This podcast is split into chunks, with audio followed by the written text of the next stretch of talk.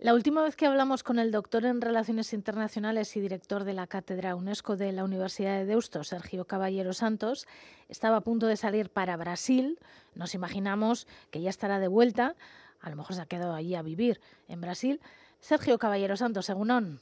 Egunon, ¿qué tal? Que estás de vuelta, ¿no? Ya aquí, ya en Bilbao, en la capital del mundo, pero Muy bien por Brasil, ahora hablaremos de ello. Bueno, si te parece, antes de meternos con Brasil, vamos a hablar de Argentina, porque la semana pasada votaban en segunda vuelta quién iba a ser el presidente, el ultraderechista Milei o el peronista de derechas Massa. Ha ganado Milei. ¿Qué te ha parecido el resultado? Bueno, pues eh, aunque nos cuesta a veces verlo, eh, es relativamente esperable, ¿no? los que llevamos siguiendo un poquito la actualidad argentina, pues tristemente ya hace algunas semanas, casi meses, se iba barruntando esta, esta situación. Ha ganado con mayor holgura de lo que algunos es verdad que avisoraban, pero Milei de alguna manera ha representado cambio para la sociedad argentina que lo demandaba a gritos. Es verdad que también estaba esa idea de, del miedo, de lo que propone, de esa radicalidad que un alguien que se define como liberal, anarquista y ultraortodoxo en algunos aspectos prometía, pero qué duda cabe que el rival, Sergio Massa, es el, el ministro de Economía de un país con más del 142% de inflación. La gente estaba desesperada y mi ley prometió un cambio que ha pesado por encima de los miedos que la gente pudiera, pudiera tener. Además, para los que no hayan seguido mucho todo el proceso, ese miedo que podía tener entre la primera y segunda vuelta, Mauricio Macri, el que fue presidente ya en Argentina anteriormente, pues le había dado su beneplácito, por así decir, y eso amortiguó las reticencias que algunos pudieran tener y agudizó ese voto antiperonista, ¿no? Entonces, eh, esa victoria con un 56% se explica sobre todo en, ese contexto. Mira, leía en un artículo de opinión de un diario catalán que una persona de nacionalidad argentina que vivía en Cataluña decía, es triste tener que elegir entre Massa y Milei. Esto parece ser que es algo que les ha ocurrido a muchas personas.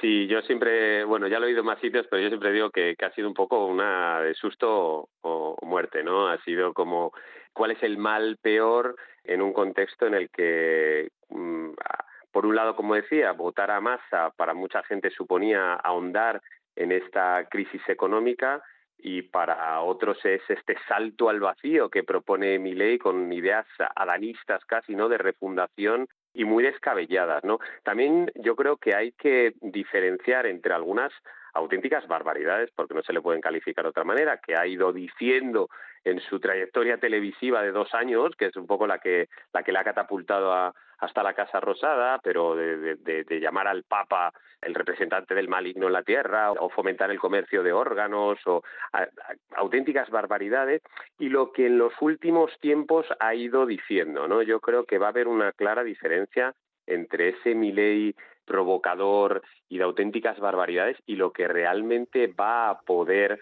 hacer. El recetario más ultraliberal o ordoliberal en lo económico lo va a intentar aplicar por todos los medios. Ya anunció nada más ganar eh, privatizaciones masivas, eh, recortes brutales del gasto social y por ahí sí que va a ir.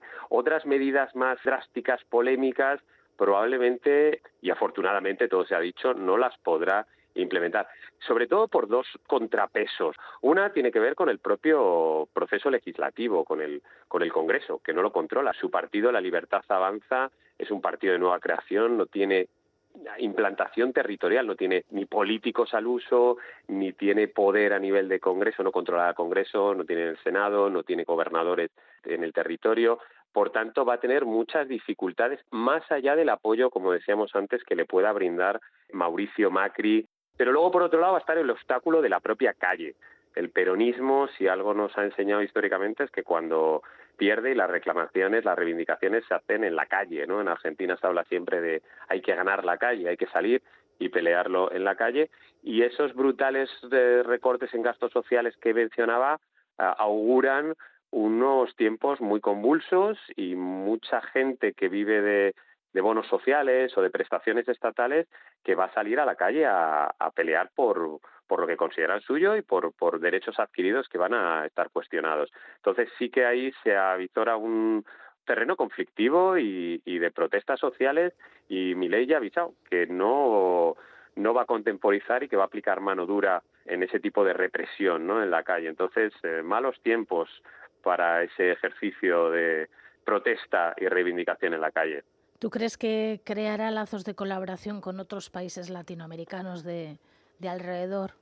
Bueno, pues aquí yo creo que está también un poco esta retórica que estamos diciendo, ¿no? Por un lado, se le ha, si me permites la expresión, se le ha llenado la boca a mi ley hablando en campaña de que no se sentaría nunca a hablar con, con un comunista como Lula y que también quiere romper relaciones a nivel diplomático con China, pero la realidad política es muy pragmática y muy tozuda y como ya nos ha enseñado, por ejemplo, cuando Bolsonaro eh, también desde Brasil en su día hablaba mal de, China, hay que recordar que le acabó en una visita le acabó regalando una camiseta de, fútbol, ¿no? Porque Xi Jinping es también un, amante del fútbol, ¿no? Entonces, eh, cuidado, al final, mi ley, de una manera o de otra, Argentina depende de su vinculación y el comercio con, con Brasil, depende de sus exportaciones a China y esta retórica incendiaria que le ha catapultado para ganar las elecciones no la va a poder mantener. Llamar colaboración creo que es mucho, pero que va a tener que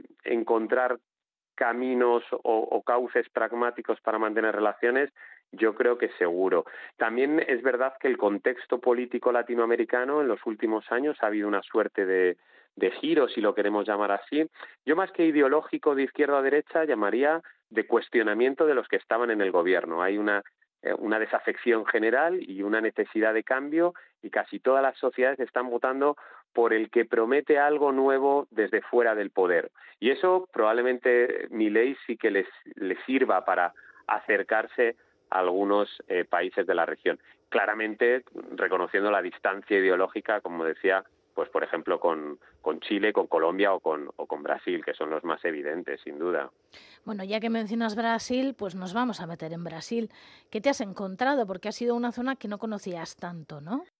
Es verdad, eh, hay muchos Brasiles, esto parece una, una obviedad, ¿no? Pero Brasil es inmenso, hay muchos Brasiles. He tenido la oportunidad de ir al nordeste brasileño, a Aracaju, que es la capital del estado de Sergipe, y realmente es un Brasil muy distinto, muy alejado de todo lo demás, precisamente por, por la distancia, incluso a las fronteras o a otros, a otros países, a la influencia extranjera, pero al mismo tiempo muy, muy tranquilo, en contraposición a ese gran problema que enfrenta el Brasil más visible eh, internacionalmente, como puede ser Río de Janeiro, que está sumido en la lucha contra las bandas armadas, ¿no?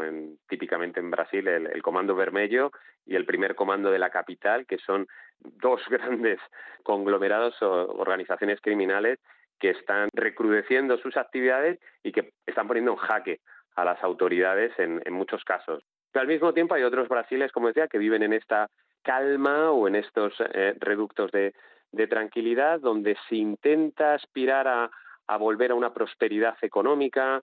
No es el Brasil de los primeros mandatos de Lula, pero sí que hay un control de la inflación, hay una expectativa de crecimiento.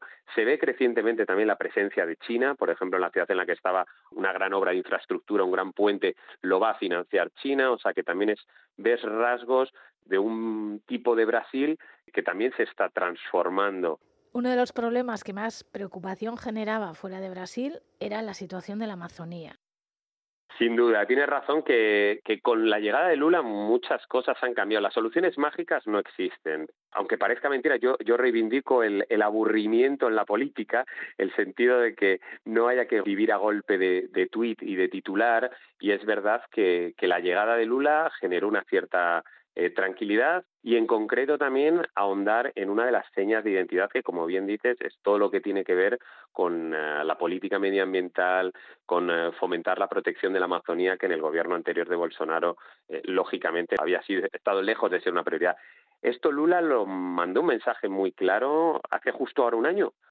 Entonces, este es un tema donde Brasil ha hecho, donde el Brasil de Lula tiene mucho margen para proyectarse internacionalmente, pero también tenemos que contrapesarlo con la idea de que el Congreso brasileño sigue muy dominado por lo que se conoce como el centrado, un conglomerado de congresistas que se consideran en el centro político, lejos de eso es eh, todo lo que tiene que ver con eh, la agroexportación, el mundo rural y que, bueno, que parar la deforestación o tener políticas con una consideración ambientalista mm, digamos que no entra en sus planes, ¿no? Tiene unas lógicas mucho más eh, capitalistas en el sentido de exportar todo lo que puedan y obtener un rédito económico. Además se está traduciendo en la propia realidad del día a día. En estos últimos semanas y también me tocó cuando he estado allí en, en Brasil recientemente, había unos grandes desajustes eh, climáticos, ¿no? Fortísima sequía,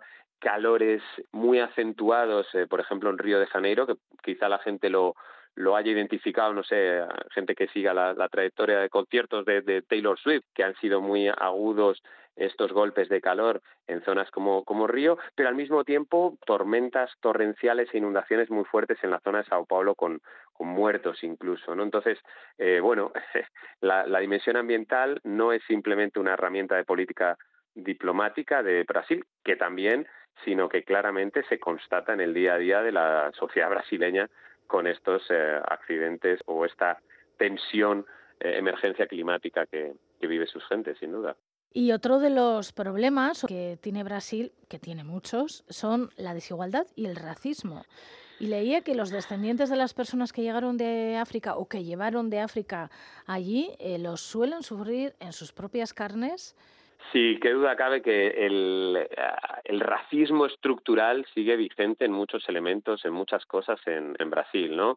Sigue siendo una sociedad clasista y jerarquizada en muchos aspectos. Es muy deudora del legado colonial esclavista. Esto no lo estamos descubriendo nosotros, es un, es un hecho e históricamente, si lo vemos, cuando se, abolió la esclavitud a nivel internacional, Brasil fue de los últimos, fue de los más reacios porque gran parte de su economía se basaba en este comercio esclavista y en la mano de obra esclava y de alguna manera intentó hacer una especie de enmascarar o, buscar que esa mano de obra siguiera funcionando de otra manera o por otros medios, pero reconociendo eh, esas desigualdades.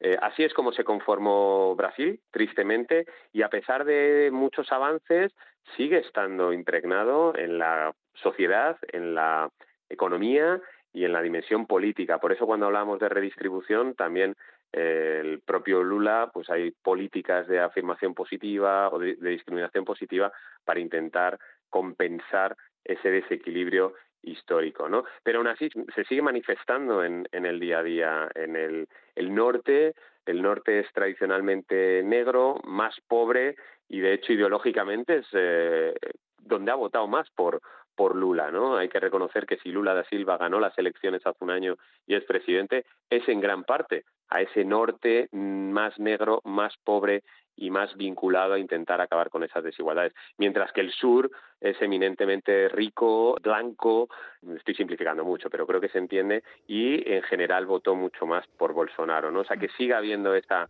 esas desigualdades, se manifiestan en el día a día de formas muy explícitas a veces y más sutiles en otros casos, pero sí, el legado colonial de alguna manera vertebra eh, la historia de Brasil tristemente y sigue siendo uno de los grandes desafíos a, superar. Dicho lo cual, es verdad que, que los tiempos que se avecinan son, son convulsos. Eh, la tensión, como decíamos, que va a generar la llegada de Milei no augura nada especialmente bueno, pero bueno, sigamos confiando en que las relaciones internacionales, pues bueno, se pueden eh, compensar con distintos ah, actores y agencias. Eh, más allá de los presidentes hay, hay muchos otros elementos. Es que ricasco, Sergio. Suey.